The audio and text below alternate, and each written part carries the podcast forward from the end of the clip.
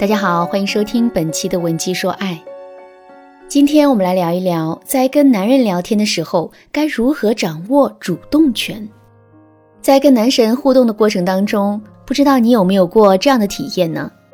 每次跟男神聊天啊，你都会感觉自己很被动，不是自己说了很多话，可是却得不到对方积极的回应，就是自己说的话总是围绕着对方划定的圈子在打转，一点都不能坚持自己的观点。这些都是我们没办法掌握两个人之间聊天主动权的表现。一般在遇到这种情况的时候，我们会有两种反应。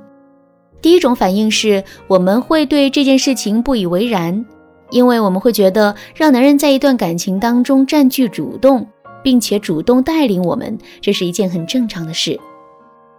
可是我们对这件事情置若罔闻的结果，往往是男人对我们的态度变得越来越差，两个人之间的关系也变得更加的失衡。为什么会这样呢？其实虽然男人喜欢在一段感情当中去带领女人，可是他们也希望自己带领的女人是充满自信的，并且有着自己的个性和想法。相反，如果女人就像一个提线木偶一样，对他们言听计从的话，男人反而会觉得索然无味。还有一种反应是，我们已经充分认识到了在跟男人聊天时失去主动权的危害，可是我们自己却无力改变现状，尝试了很多的方法，可是却依然没有看到实质性的效果。但其实想要做到在和男神聊天时占据主动权，这其实一点都不难。下面呢，我就来教给大家两个实用的方法。第一个方法，聊对方感兴趣的话题，获得最高的回应度。在跟男神聊天的时候，为什么我们总是很被动呢？有一个很直接的原因，就是在这个过程中，我们一直在贡献话题。为什么我们一直在贡献话题呢？原因很简单，因为我们说的每一个话题都没办法让男人产生兴趣，并且能够深入的跟我们聊下去。其实两个人聊天就像说相声抖包袱是一样的，舞台上一个包袱甩出去没响，接下来呢，表演者的心态就会很受影响，就会急于抛出下一个包袱，试图挽回局面。这样一来，心里的节奏乱了，自然也就慌了。所以在跟男人聊天的时候，我们一定要先找准对方感兴趣的话题。大千世界无奇不有，每天都在发生着各种各样奇怪的事情，总会有一件事情是能够勾起男人聊天的欲望的。在选择话题的时候，我们要把握好下面的三个出发点：从事实出发，从兴趣爱好出发，从热点事件出发。比如说，男人是某个明星的粉丝，恰好这个明星来到男人的城市开演唱会，这个话题啊，就是我们可以选择的优质话题，因为它同时满足了事实、兴趣和讨论性。我们只要稍加渲染，两个人啊就可以聊得很开心啦。第二个方法，学会跳脱出对方的框架。我发现在跟男神聊天的时候，很被动的姑娘最喜欢做的一件事情就是顺着别人说话。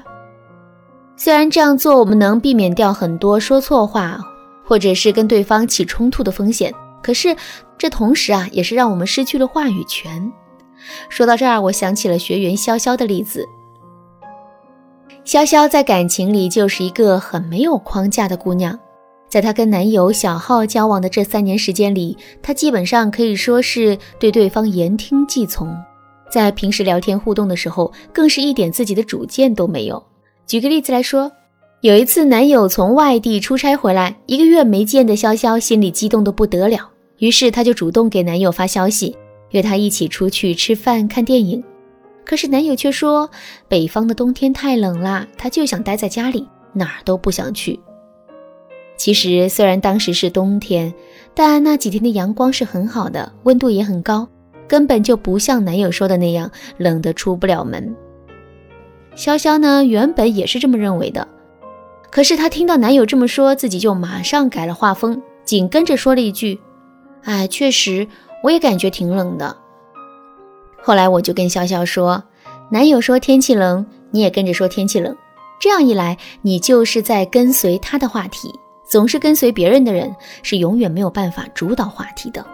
那么在同样的情境下，正确的回复是什么样的呢？其实我们完全可以根据这个话题去调侃男人，比如我们可以说，哈哈，不知道为什么我突然想到了你在家里捂着被子浑身瑟瑟发抖的样子，真的好可怜呐。这样带有调侃性质的语言非常的有趣，又延伸出了新的话题，并没有条件反射式的顺着他的话说，体现了我们独立的思考能力，这样我们对话中的姿态也得到了提升。除了这种调侃的方法之外呢，在一些情况下我们还可以用打压的方式保持住自身的框架。举个例子来说，男人对你说，你要是这两天表现好，我说不定会给你看看我家的猫。这句话其实就是一种框架侵略了，看猫就看猫，跟表现好不好有什么关系呢？实际上对方这句话的假设是，看猫是对你有价值的事情，因此呢，他有资格要求你服从他。如果我们的回答是，好啊好啊，你家的猫是什么颜色啊？这个时候我们就彻底落入了男人的框架了。实际上有的时候这只是男人诱导我们去他家的诡计而已，他巴不得我们去他家，处心积虑了很久，最后呢却显得是我们有求于他，省去了他本应该做出的付出和追求。在面对男人的这种框架侵略的时候，最好的方法就是对这个话题进行打压。实际上我们去或不去都可以，但要看我们自己的意愿，并且是要体现出我们的价值。比如我们可以说，呀，我小的时候被猫挠过，不过我倒是挺喜欢小狗的。这样一来，它所假设的价值就不存在了，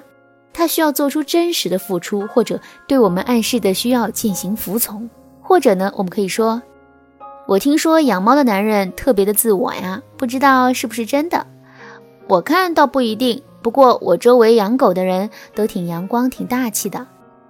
这么一说，我们不但能够化解掉男人的框架侵略，而且呢，我们还能反建框架，暗示他应该怎么做，从而让自己在这段感情当中重新获得主导权。日常的沟通聊天看似是一件小事，但却影响了我们在整段关系中的地位和感情的和谐和稳定。忽视了这一点，我们很容易陷入不利甚至危险的境地。如果你也遇到了上面的问题，在一段感情当中感觉很被动，不知道该怎么掌握聊天的主动权，或者是你已经学会了上面的方法，想要获得更高阶的操作指导，那么赶快联系我们的情感顾问，搜索微信文姬零零六预约咨询。好啦，今天的课程到这里就结束了。文姬说爱，为你一生的情感保驾护航。